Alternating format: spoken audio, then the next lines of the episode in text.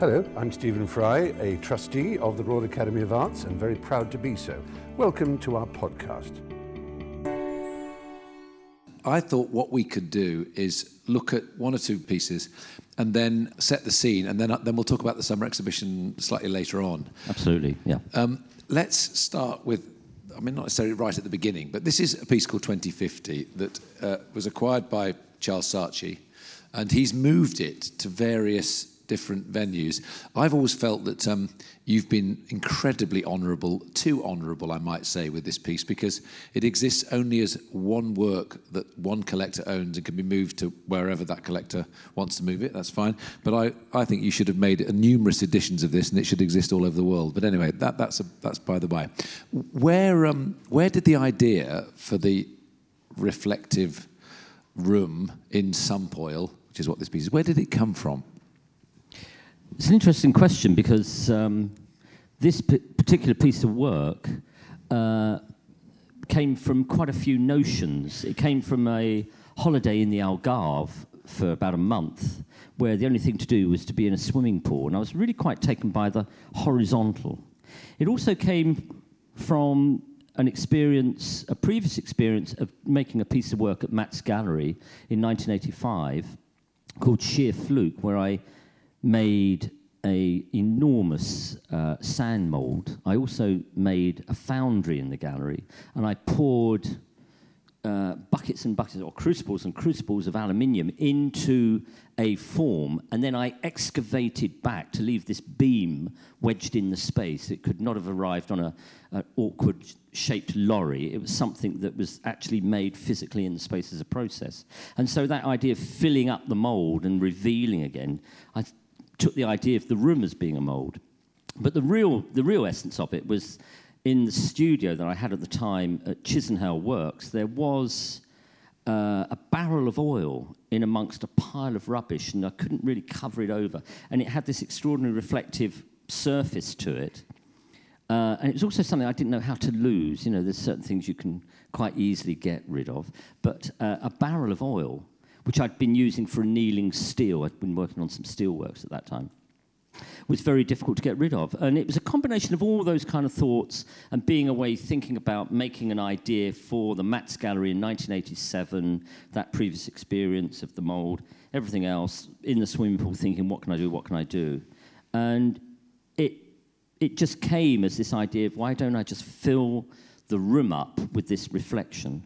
And it, it really started to make sense. I mean, I was then at that point in my career tampering with playing around with architecture, and I think really the essence of all this is that the TARDIS, which we know in Doctor Who, where the interior space is much bigger than its ex- exterior, it was like trying to pull that off. How can I make a TARDIS in the gallery? How can I make the, the space that we understand, our preconception of that space, how can I challenge it so we are shocked? And space is, of course, everything, but at the same time, sleight of hand, an illusion, playing with the notion of the trompe l'oeil is also there in this piece, isn't it? Absolutely. I mean, what's interesting is that it's done with, a, first of all, with a material that isn't really on the, uh, let's say, the sculptor's vocabulary of materials. But it's, it's, actually a hazardous waste material. But it doesn't fill the room in the way that you think it has. It's relatively well, thin. that's tr- that's true. But you're giving the, the sorry, sorry, giving, giving, it away, Tim. so that's um, me out the I magic mean, the, circle. The, the, interesting question has always been like, my God, how deep is it? Yeah. And I've always said as deep as you want it to be. Although in Japan, well, I did say deeper than thought. okay, so I've, I've, now blown it, but the but the, the notion of how one does it is is is intriguing. I mean, was that problematic for you? I mean, it, one of the things that will become clear as, as people as we go through one or two works in your career is you have brilliant ideas, but you also realise them brilliantly. And actually, having an idea is one thing, but how you actually make it manifest is is yeah. is, is the majority of the work in a way. Yeah, I mean, I think I had a very interesting uh, moment in my career when I met Robin Klassnik, and I worked with him. I've forgotten how long. I, I, met him in 1985. He gave me a show immediately. I left in about 1993, I think. This is Matt's uh, gallery, the Matt's East Gallery. End, for those of you who've never been. He only did solo shows at that time. and you could do whatever you wanted in the space. The space was not precious. Um, you know, you couldn't do this in the new Tate extension, for example. There would be, there would be issues in doing it in certain spaces. But with his space, you could be rather cavalier. And my ideas at the time, and hopefully still are at my age, um, were sort of that to try and challenge preconceptions, one's got to break a lot of rules. And so a lot of the ideas that I have are trying to sort of to trying to make things that can't be made or not allowed to be made or impossible to be made or you know there's things about them that make them quite difficult. Um, and, and i think that's where that experience with matt's gallery it gave me enough time to really challenge what what i thought sculpture could be.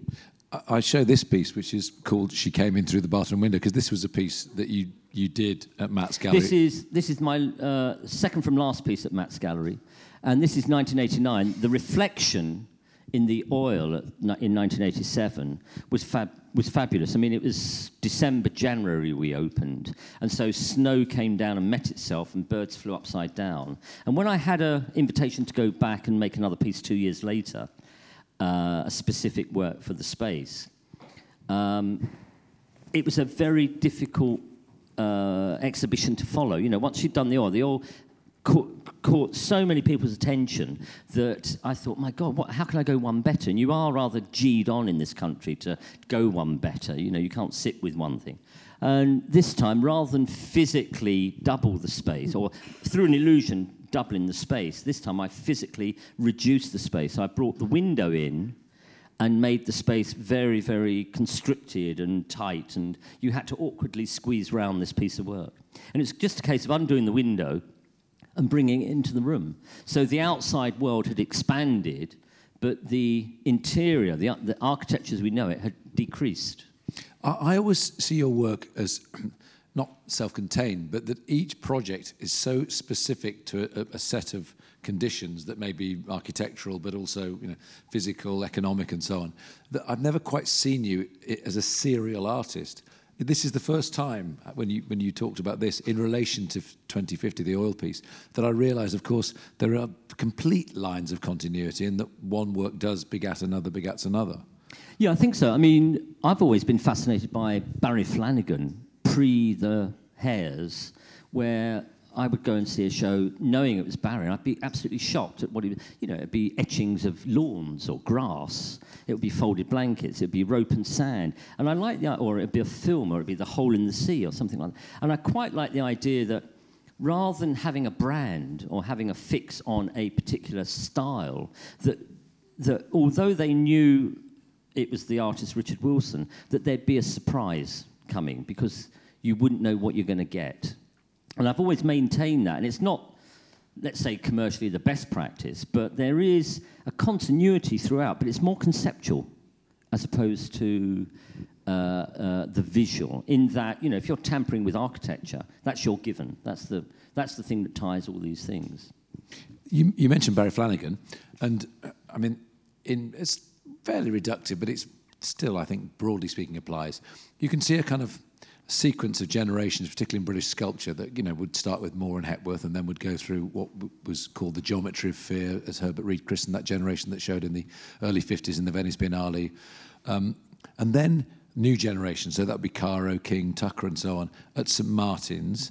And Flanagan was seen as the as the pivotal figure in that conceptual generation yeah. that included Richard Long, Gilbert and George, Bruce McLean, and others. You're clearly from that conceptual tradition but you're never grouped as closely. Um, and yet here you are, um, an academician, part of perhaps you know the most exclusive and extraordinary and bizarre club of artists in the world. Choosing my words carefully. You, w- yeah. where, where did, did you feel part of a particular group? when you well, were emerging? No, that's a really interesting question. I think there's a there's a show to be had by a museum because as you say, the new generation at Whitechapel, uh, at that point, there seemed to be a cut-off, and particularly where sculpture cuts off there, and it comes right back in 1983 with Nicholas Logsdail and that other new generation. Yeah, called, it was called rather unimaginatively the New British Sculptors. It was Cragg, right. Kapoor, Yeah, Deacon, yeah. Woodrow. Yeah, yeah. And that, I think, I might be wrong here, but I think that came out of the Hayward show where there was new sculpture. Was it? Or British sculpture. So And- objects and sculpture just- was ICA and Yeah. Bristol. But anyway, there's a whole, But, there was a whole but what that meant is in the history of sculpture, the contemporary history of sculpture, there is a gap between when that Whitechapel show was and when Nicholas and, and that British sculpture show happened. And I'm in that bracket where there's quite a few of us sculptors that, I mean, it's, God forbid, some of them have passed on now, but uh, we were all sort of henched up in Butler's Wharf and all working together and um, or over at Stepney Green at that studio over there. Uh, you know, London-based artists, sculptors, and a couple of them from Hornsey College of Art, like Darrell Viner, for instance. Uh, you know, and, but somehow we weren't picked up on. And I think there was a moment in our generation where if you were doing anything that looked like what anyone else was doing, you know, you, you gave up doing it. You'd find something that no one else was doing. So we were all sort of trying to be radical and be very different to each other. And in a way, I don't think that was really where the style was. You had to be a house style, or you had to be a certain ism, or you were working with steel and or architectural cut-offs of, uh, of uh, material, or something like that. Somehow we were all investigating very much from the conceptual side, and I think that was coming out of Hornsey College of Art for me. Yeah, and that's also, in, in, I think in 75, there was an exhibition at the Hayward called The Condition of Sculpture, where right, William yeah. Tucker was the curator, and it was a it was a kind of debate really about the status of the object in sculpture, and it was only in the early 80s that the object made a comeback into the mainstream. Now, I suppose to some people listening that may be ridiculous. How can sculpture not be an object? But the notion of sculpture in the expanded field, sculpture being in some ways the most fluid of all media, was was was very exciting in, in some ways. But yours wasn't merely a conceptual gesture, was it? It was actually about the realization through physical material, Yeah, I mean, how uh, you reconfigure a space. Yeah, well, I, I knew what I was playing with. I mean, I'd started off as an object maker, um, but I became more fascinated by the site in which the work should sit in. And I started building the floors that they went on. It developed out of that. And I think also I was looking at that art pauvre period, you know, poor art.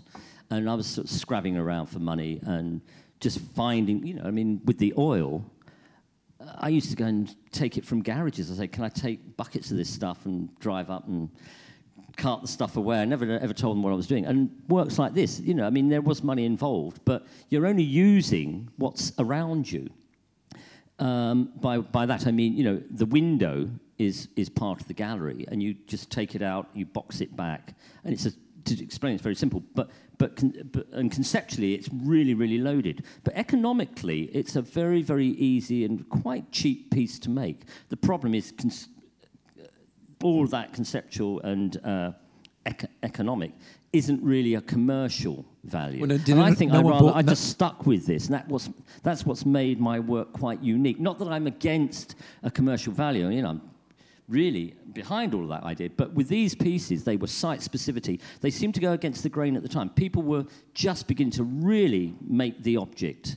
And I seemed to find myself at the 180 degree end of that, which was to take the, the buildings. And I think really the other influence, apart from Povera, was looking at the land artists from America.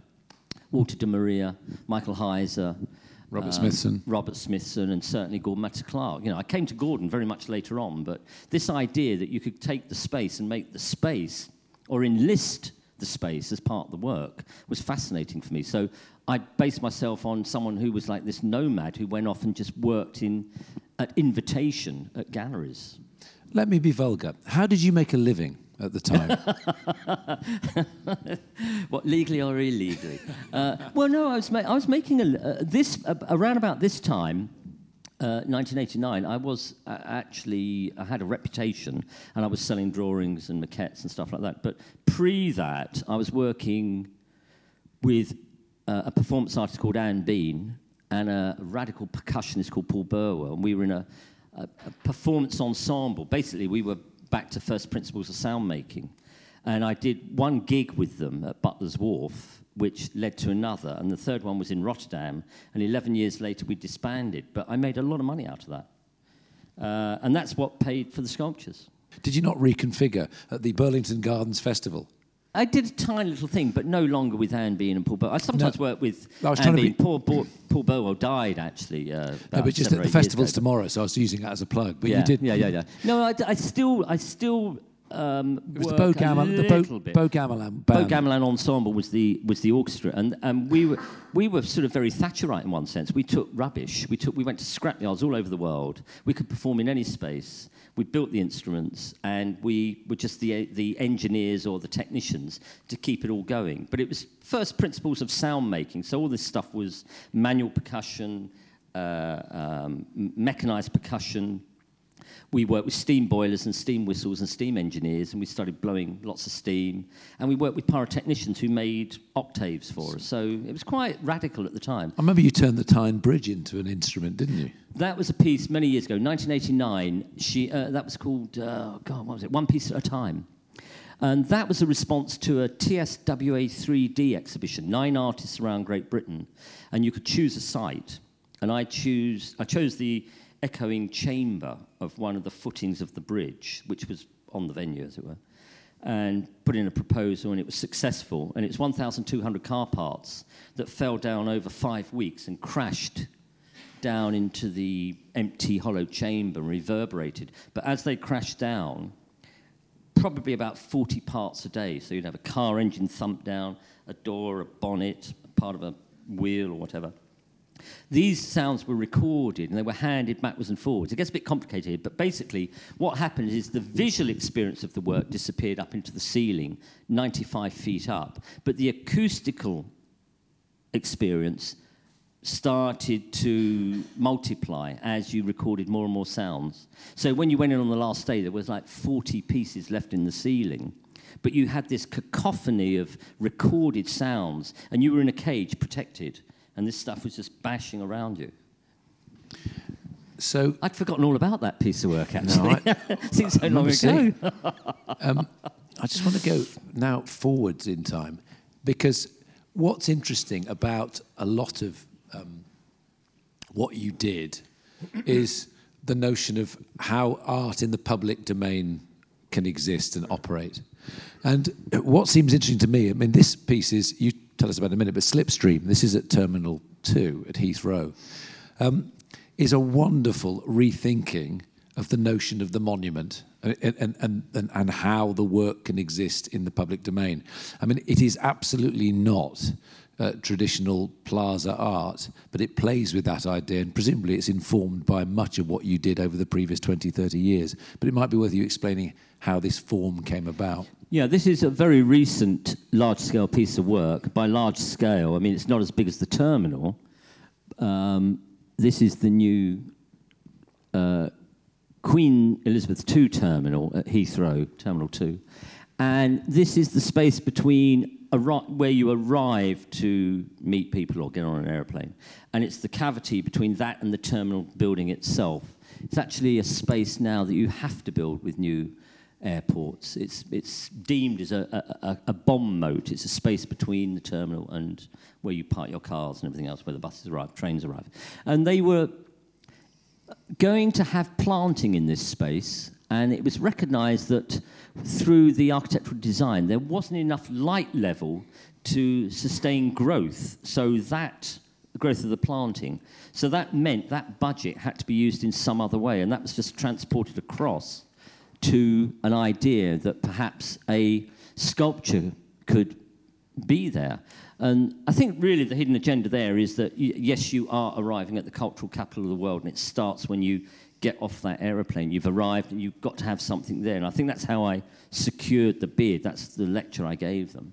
And it was, uh, it's 78 meters long, 77 ton, and it's actually it's very difficult to explain what it is. It's a conundrum of space. But if you can imagine a fictitious scenario, let's say I filled this whole space with clay, and I picked up a, a stump plane and I just threw it through that clay and it made a hole, and I filled that hole with plaster, then I excavated the clay away. That shape that was in plaster, let's say, is what we actually manufactured. And it was at the extreme end of engineering at that point. We were using uh, a, a, very new uh, program at the time from Boeing to put all this piece together. And it was, I have to say, it was a team of 83 people. It wasn't me, it was my idea. You know, I had the idea. But, uh, and this will give you an idea how that idea came about. You, this is the breakthrough. When I was sort of going to meetings, we finally managed to get the you know, this is me with my scribbles. I had an aeroplane and a hamster ball. This one, yes. Yeah, I was going along to meetings with a clear hamster ball with an aeroplane and bowling it along the floor. I was showing so many drawings, and people were still a bit nervous about it. So I sat with the engineer, and we managed to put this together. And it's the aeroplane just spiraling in space. But I hope that sort of fictitious scenario of the aeroplane tumbling, it's not flying, it's a, you're using the plane as an object, just sort of throwing it. But the thing is, it sort of gives, it gives the passenger a sense of that aerodynamic velocity and speed. And it's got a bit of that sort of British garden shed, build the blue bluebird or something like that. You know, it's, it's made in a very particular way with pop riveted aluminium over a carcassing of, of plywoods and steel. Um, and then there's also a different approach to monitoring. Let's start with where it was to begin with here. Because um, this is wonderfully British and it's well, Italian job, but I think you should. It's called "Hang on a minute, lads. I've got an idea." Yes, what it? Yeah, a great idea. Great idea. yeah, this is this. This was, uh, and, and, probably the last. This was the second rooftop commission at the De La Warr Pavilion, a beautiful Mendelsohn piece of architecture sitting down at Bexhill on Sea, um, and I was invited by the late Alan Haydon, who was the director at the time to follow on from an idea of a, uh, a, roof project. And Antony Gormley was the first one, and he used the roof terrace and he put some figures up there. And I thought, well, Antony's used that area. I don't really think I can use that. So what I started to look at was, in fact, the part of the building that no one really looks at, because it's where the dustbins are, it's where the car park is, the, the, the best vantage, visual vantage point of this building is from the sea approach. So you're looking with the sea behind you, and it's absolutely beautiful. But from the road, it didn't really make much sense. But what you've got here is this beautiful cantilevered window, and you've got this approach to the work, and you've got this sort of extraordinary epic building. And it has to be a plinth for an artwork. And I was thinking, I need to do something, somehow bring, bring attention to the edges of the building, not the planes of the building, but the, the, just the edges, the silhouette, the outline of the building. What can I do? It needs something like that coach on that cliff edge in that film. And I went away thinking and thinking, and it boiled down to why don't I just put the, a facsimile of the coach on there so it's teetering on the edge? And of course, it was at the time, it was in 212, it was the time of the Olympics, and it was a cultural Olympiad, Olympiad um, project. And so what we did is we got rid of the, fl- flagpoles there, you can see. We got rid of the flag, and because this, this beautiful coach is red, white, and blue, as it is in the film, that became the flag waving piece for our, for our Olympic team who were going for gold. Like Quest these, for gold, yeah. Like these people were going for gold. So it all started to configure and make sense. But it was also about that thing of, as an athlete, is really on the edge of winning or losing. It's like how far can an artist go with ideas? So it was that sense of it can happen or it can't happen. It's, it's really being on that fulcrum point. And this was the metaphor for that piece of work. And actually, it, not, not only was it an extraordinarily deft piece of engineering to suspend this coach on the edge and make it rock. I mean, to make it look precarious but make it safe is, is, is no mean feat. But you deliberately fabricated the coach. In other words, it was a facsimile, it wasn't an yeah. actual coach. Yeah. Why? Yeah. Well, uh, very interesting. I wouldn't have um, fabricated it if a coach had existed. But that coach was made in 1963 and was finally scrapped, I think, in 1968, 1970. You mean the, the but, type, the model, yeah. But basically, I, I thought what we'll do is we'll, we'll find a coach. Um, of, of it's called a Mark One Harrington Legionnaire. No such coach exists on the planet. In fact, no drawings exist on the planet. So what I had to do is think, rethink the whole idea. Do I make a facsimile? And I've not, re- I've always dealt with the real world and real stuff, and to actually make a coach was a nerve-wracking moment. I thought this could kill the idea, but in actual fact, because uh, close scrutiny, let's say, uh, wasn't going to be possible. I thought, well, if I could make something up that would that would look like the coach, and we've got a team onto it, a, a professional team, and they produced that. I found all the information that they needed. I found all the photographs. In fact, I found a Mark II, which is slightly, slightly different, and I spent two days measuring with a couple of uh, architectural students. We measured the whole coach. We had every dimension, and then we adapted that to make this one. I have to say, I was really happy with the piece, and I was comfortable in doing that. But if I'd found the if I'd found the coach, I would have bought the coach and done it with a real one. I didn't know. That's interesting. I didn't realise. I mean, part of me knows that you work with the found object, but I thought the notion of reproducing in a slightly caricatured, Yeah. but at the same time Yeah. uh, nerdishly exact Yeah, replica was part Well, of the piece. It's interesting because it worked perfectly because it is you, it is what it is. You know, you can see you can see it is a facsimile of the film almost. You know, it's it's referring back to that very British movie. It's the seaside fun ride at the end of the pier. It's all of those kind of things, those connotations. But in actual fact, I think it's that thing of cut the coat to suit the cloth. If we'd had more in the budget, I probably would have gone to a coach builder and had a coach built. But because these things are dictated by certain circumstances, be it bureaucracy or technical skill or finance, we ended up going to fabricating firm that build artworks, and I think they treated it in that way. We had many discussions. We looked at images on the computer, then we pressed the button.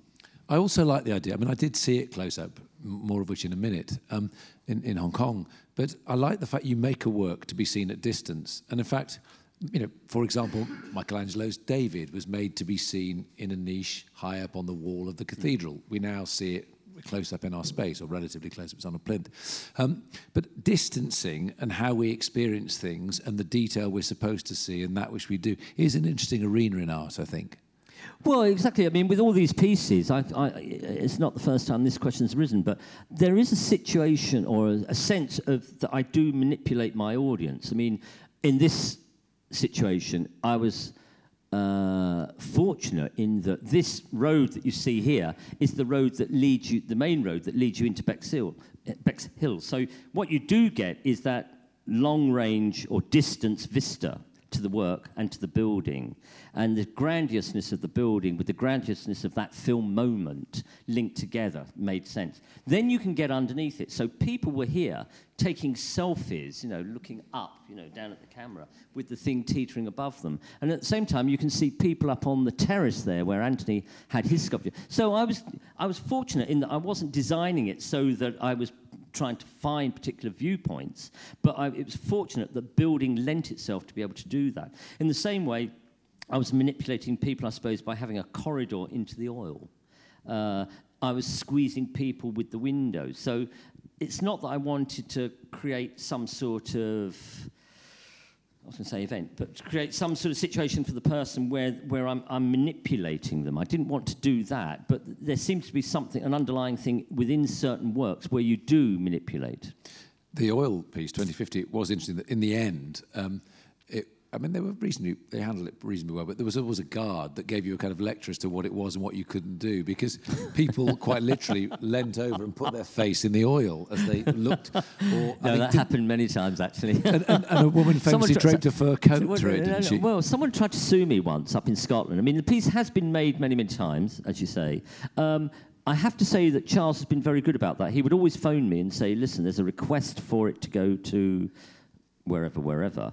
And what is interesting, I've always maintained it's not site specific, and I know that's very difficult because when it was made, that was what it was written up about as like the most classic, iconic site specific work ever made. But in actual fact, it can go anywhere that I say it can go. If I agree it's that space, you make another one. And that was quite an anomaly at the time for people, you know, because people said, How do you move it? And you say, Well, you, you don't, you make another one. So they can have two at the same time? Yeah, why not? So there'd be one in London and there'd be one elsewhere around the globe somewhere. And I quite like that. And in fact, it's only a tank that's slotted or built to fit within the topology of the walls. There's no sort of screwing into the walls and fixing it to the architecture. And when you know, when the program's finished for whatever gallery or museum, it just gets scrapped. And this, saying all those things to people, they just couldn't believe that that could be an artwork. But that's how, it, it's almost like a lot of the work seemed to be about the sense of architecture as event. And in a way, this is a kind of an event piece. There is a permanence about it. And certainly uh, for the future, because it's going to another museum. But, um, you know, the fact that you can go and make hundreds of these things around the world and you just chuck them away afterwards. And I kind of quite like that because it, was, it wasn't about two fingers up to the other way of doing things. It was just saying there are other ways of looking at this, looking at the way sculptures can be. And if you are invited to make a piece of work and someone says you've got five weeks, which is what the car pieces were doing in the bridge. It had to last for five weeks. So why not turn it into an event rather than make something solid and static, uh, make something that sort of somehow evolves? I mean, we're, we're not objects. You know, our lives aren't objects. This thing's not an object. They're all things that we borrow, use, that fall apart. And we, th- things seem to, you know, there's nothing static anymore. Everything's moving, moving, moving. And I just thought, well, maybe art at that point in my career, art could be the same thing. And then actually, this, this piece, the, hang on a minute, lads, there's a chance to put it in Hong Kong with the Royal Academy, Absolutely. which we did at the Peninsula Hotel, and um, which is a kind of old landmark in Kowloon. Um, but interesting, so something that existed. There's your room. pretty well was. It's something that existed as a in a very specific context, as you yeah. say, can be moved, and it slightly change, it changes it, its it, meaning. Well, the thing the thing was, it did feel quite poignant to that iconic building by putting that iconic moment of a film that we all knew in the UK. In a post-colonial Hong Kong. And I didn't quite, I didn't quite, I didn't feel f- so comfortable about it. First of all, I had to think about it. and I had to think about a new rationale for it. But what I, I've always said is, it's just the incongruity of this piece. That what it does is it makes the passerby in the street stop and do this kind of thing because as an artist with an artwork with a sculpture. You can change people. You can do something that causes people to do that. And this idea that you pull attention to the building was perfect. That made absolute sense. But it was no longer about a cultural olympiad project. But it was a red white and blue flag. But it's also the sort of conundrum up there. How did it get up there? Seven floors up. And this thing is teetering and people just gathered in the street and watched it. And that means it's great. I mean, there's three things really about works like this. I mean, that space has a history, it has a context. So you can't just come and dump something. There was an invitation. Tim, Tim's programming that invitation for three artists. I was the, the first one. But the first thing is it has to be a good piece of work. And I felt it was good then in 212 that we could do it again. Um, second, third things are to do with what's it going to do for the building or its or, or, the context of the site. And the, and the, third thing is, you know, if it's a good piece of work, how is it? Go, how are people going to respond to it? You know, what are you hoping to get from people? And I just think this is absolutely perfect response to doing something like that. To have people crossing over to Kowloon from Central Island because they'd heard about it, specifically as it was during the um, Hong Kong Biennale, isn't it? Yeah. yeah. So it had it, it had a con- context to exist in, and of course the hotel that those selfies went round the world. They really loved it. I mean, it was fabulous press for them because you've got the Peninsula Hotel written there, and you've got that above it. So, well, Time magazine had it as one of its images of the year, which we which we were very proud of.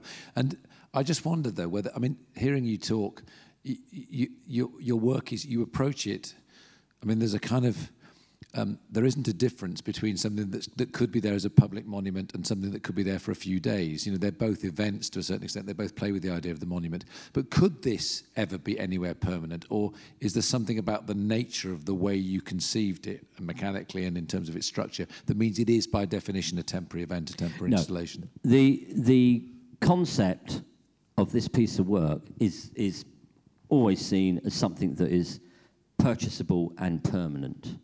Uh, we'd have to alter this somewhat to increase its permanence.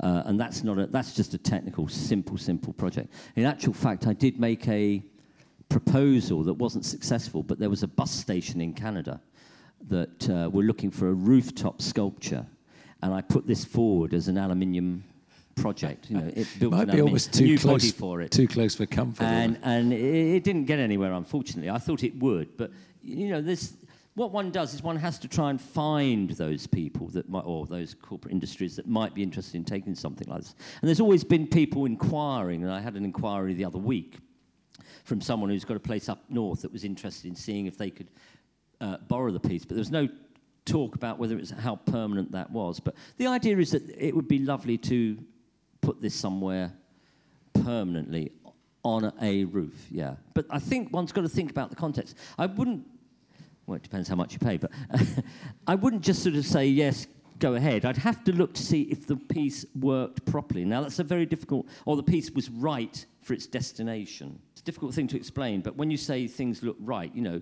you've got to make sure that the piece is going to fulfill itself, and therefore it's got to be available to a public, it's got to be able to be glanced close to and probably from a distance. There's certain criteria I would look for. So you can deal with engineers, fabricators, traffic planners, urban planners, architects. You can generate ideas. You can deal with billionaire collectors, millionaire collectors, art fairs, biennales, curators, museum directors. You see where I'm going on this. So, how was it working with your fellow Royal Academicians as the overall convener of the summer exhibition of 216? It must have been a doddle. Yeah, well, uh, it's like I've always said, I do pressure incredibly well. I never do stress. If I, if I thought it was going to be stressful, I wouldn't have done it. I, the hidden agenda again here was that uh, our president, Christa Brun, had headhunted me for three years. Uh, and I'd run out of excuses to say no. Um, and it, it also got to a point where I thought, there's, you know, there, there was a model that Michael had laid down last year, which I thought was a very, very good model. And I thought, if I do this, if I should, I went away and thought about it. I thought, if I do this, I'll have a word with Michael. That coincided with an unfortunate situation where I did lose a big project uh, up north, and it gave me about four or five weeks a break from my other stuff. So I thought about it. I went and saw Christopher. I said, yes, I'll do it. What does it entail by way of time? And he said, well, you come up with any idea you want, and then you do all the selection and this, that, and the other. And I realized that it really is about how much you make a commitment. I could have, I could have just delegated and disappeared, or I could have taken it on wholeheartedly and made it work the way I wanted it. And I'd thought, well, if I get the idea, it's a bit like all of this. Once you've got the idea, it's terribly easy to complete. You can delegate, you can talk to professionals, you can have fabricators do things, I can get my teams on it, whatever. But getting the idea is the, is the crux of all of this. It's the nugget that is the one that really affects me and troubles me, and I mistrust ideas completely. And by that, I, I get an idea and I'll run with it for months and months and months and torture it till I think it's absolutely perfect. That means fine tuning, everything. At that point, if I'm happy, I'm willing to let it go. And I did that with this invitation. I looked at it, I thought about it, I thought, what can I do? And I went and saw Michael, had an evening with him and chatted. And I said, I'm going to I'm going to borrow your model and I'm going to see how that works. And I came up with a particular issue that is current to the Academy members, which is a vote on whether we should change a 248 year old ruling which says a Royal Academician has to be a distinguished individual in their artistic field. And I questioned, and I'm not the only one, I'm not the first one, individual. And I know that currently there are duos and more, family or on assemble or you know more two or more that are making art that is no longer subjected to scrutiny by galleries and, and, and directors of galleries where they see it as being dodgy financially. These are very successful artists. And so I decided, first of all, to make a show within the show, like Michael did. He made a show of artists he felt hadn't had due recognition over the age of 60. So I made my uh, duo show. Did I say he did that? No. He, No. uh, the, the, the, he, he chose people who hadn't had their, their due recognition. I, I did the duo show. But on top of that, I, I also had met in 2013, fortunately in Nagoya, a very interesting Japanese artist. And I thought, well, what I'll try and do is bring over some of his work as well. And that triggered a whole series of other little events. I hadn't thought that we could get Gilbert and George in our duo exhibition. They famously don't do group shows. and they painlessly they haven't done a group show almost for 30 years um, and when we had that opportunity they almost became a separate project in themselves there was another exciting offer that came to us actually of Kutlug Ataman's uh, uh, piece of work 10,000 portraits. Sab- the, the Sabanci portrait. Uh, and that was offered to us with all costs. And we thought, well, we can't turn that down. It was a great big hit at the uh, Venice Biennale. So what happened is once I got involved, things started to snowball. And, you know, it got really exciting. And I think if it's not exciting, you don't do it. You, you have to be excited by these things. And I got very excited. And because I get excited, I get very involved. Um, and I, I certainly put the hours in. I mean, I made, a, I made a strict ruling nothing after 10 and nothing before 5 p.m. Um, I did have to break that sometimes, but pretty much we did that. And you have to remember, it wasn't me. We had a hanging committee of nine others, so making us 10. And we had Edith Devaney, head of summer exhibition, who was terrific. I mean, she pulled out all the stops with her team as well. And so it was a great big group attempt, and it was, it was fun. There was the intense moment at the beginning, up to about December, and then there was the selection round about March, and then there was the intensive eight week period that we've just done to sort of hang the whole show. So there was gaps in between that allow me to do other stuff, other stuff. But of course, you know, I'm well versed in juggling lots of projects at the same time. It's not something new to me. It is new to be a curator, but because do you I found fun you- in it, I, th- I think it, it, I worked. D- Is It there ever. D- Damien Hirst once said um, that he felt that he, in a sense, he said he felt he was a number of different artists and that he was curating himself as this multiplicity of different artists every time he made a show.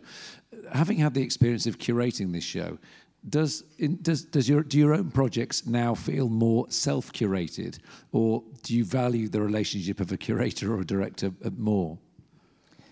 Good question. I think. Don't be I think I, diplomatic. was, I think I saw the experience as a challenge, and I remember being very surprised several years ago with the Yokohama Triennale that I'd been invited to, and the then director had walked off stage, and I think it was Anzai, uh, not Anzai, um, gosh, I've forgotten the architect's name, but this architect. Tadao Ando. It might have been Ando, yes, it might have been Ando. And Ando had walked off in disgust at certain rulings that he couldn't uh, overcome. And they brought in an artist, and that was my friend Tadashi Kawamata. And I thought, what's Tadashi doing, stopping making his work and curating for a whole year? You know. And when I saw him, I mean, I'd never seen him so happy. He was really enjoying it. I thought, Jesus, you know, he's brave. And I, I reflected, first of all, on that experience when I went away from seeing Christopher. And I thought, well, actually, artists aren't ostriches. You don't spend all your life in the studio with your head in the sand saying, I'm too busy, I'm too busy, I'm working. You can't get an idea unless you have an experiential life. You've got to go out and do stuff, you know, go to the movies or whatever, eat, drink, blah, blah, blah. Um, the, this was just another string to that bow. It was another string to being able to go out and experience something that was so not so distant from what I do, but could inform me. And I found it quite humbling, actually, that I was no longer in my own ego. I was looking at all these other egos and dealing with all these other artists and thinking about thinking about their work. And I it, it's not like teaching, which I have done many, many years ago, but it, I, I got quite excited about it. And that's why I decided to give time to it, to, to make sure that, number one, I wasn't seen as the laughing stock because my head would have rolled if this show hadn't worked. Uh, and if you're going to do it, you do it to the best of your ability. It's basically what I was brought up with. You mentioned ego, but you didn't put a major work of your own in the middle of the exhibition. I mean, I would have welcomed that, but were you tempted, or was it just no time? It it was a time thing, basically. Um, there was nothing available on the, at, the, at that time that hadn't already been shown. Um, there are two maquettes in there, which are proposals for future works, which you know find the funding, and we you know we'll do them anywhere on the planet, and they are big, big pieces. One kinetic work, one static work. So I think what I was doing is I'm breaking my own rule. I, I made a decision years ago never to show work that hadn't been, uh, let's say, show work show work that had never been seen before. And by that I mean there's been situations in the past where I've shown scribbles, drawings, ideas, and you get ripped off. Artists will say, that's a good idea, and they'll find a, another way of doing it. And it, it leaves the door closed on you. You can't go and do it because they'll say, oh, have you seen that artist? They've done that. And, it, and it's rather disconcerting to sort of, you know, be told, Jesus, someone's... Because I've seen that happen with, with work. Um, so I broke the rules this year for myself in terms of showing things that have never been uh, made before. And you've also, I mean, we, we won't know until the General Assembly votes on it, but the signs are that the Academy is ready to move now on the notion of duos and others being electable as artists, which is a, a, huge breakthrough in a sense, isn't it? Well, I think that's I think that's the sort of the the the uh, the, the best thing about this is that there is a ongoing uh, situation where there's been, there will be, I know, a change in the rules uh, because of, let's say, what I've done in 2016 with the summer exhibition. There's, there's been a General Assembly ruling, we've had a vote, that's all to say that we agree that we should be able to. That goes to Council, which you'll discuss, I presume, in July. And then it will come back for ratification to the General Assembly, where we'll say, yes, we can now vote for those, and then they, those members that are duos, or not members, those that we think would become members are then put in as nomination for voting on. So, so I, I would predict that by certainly early next year, we will have a duo. That's going to be something. It is. and to celebrate it, I'm going to borrow some landscapes by uh, the Welsh artist Richard Wilson and put it next to yours and do a show called Richard Wilson's. By Richard Wilson. Yeah. Um, finally, before I briefly throw you to the floor for questions, um, it, there's, a, there's, another interesting thing about the Academy. I didn't know we were going to be discussing Academy history tonight, but it's a, it's a good thing to do. You're elected as a sculptor, and you are a sculptor, and sculpture is an expansive and expanding and expandable practice, as you, as you show. But it is interesting that artists working in film. I mean, Tacita Dean, I think, selected as a painter. I think Gillian Wearing is a printmaker, or she might be a sculptor. We don't have categories. And that's another thing that's debated. And all I would say is that having been at various meetings and uh, august gatherings where it is debated, and the best that people can come up with is you have another category called other. I, know, it's terrible. which I don't think terrible. works. In some ways, keeping the traditional categories and playing with them or subverting them isn't yeah. such a bad thing. Where do you stand on that? Well, I've, I've, I've always said we should just be artists. I don't think we need to have our distinctions because you do that anyway in conversation. You do that through how you're known. Um, so I've, I disagree with the title of other, but it does bring me back to my experiences at art school in the very, very early 70s because there was painting, sculpture, printmaking, and other. And then it was 4D, kinetic art, multimedia. I mean, there were so many labels of this other, but that other is prominent in our art world today, in our contemporary practice. And I just think we're all practicing artists, and I think we should just all wear our medals with the same ribbon. We are artists. Can I say, Richard, everyone felt that last year's summer exhibition, which broke records for attendance and, uh, and the generation of revenue to fund the schools would be a, a, virtually impossible act to follow. And it looks like you're following it and you may well surpass it. So can I thank you hugely for that, but also for, um, for talking and being as candid and uh, entertaining and insightful as you always are. And good luck with the, um, the car crash piece. Thank you, thank you Richard. Thank you very much. Thank you for coming.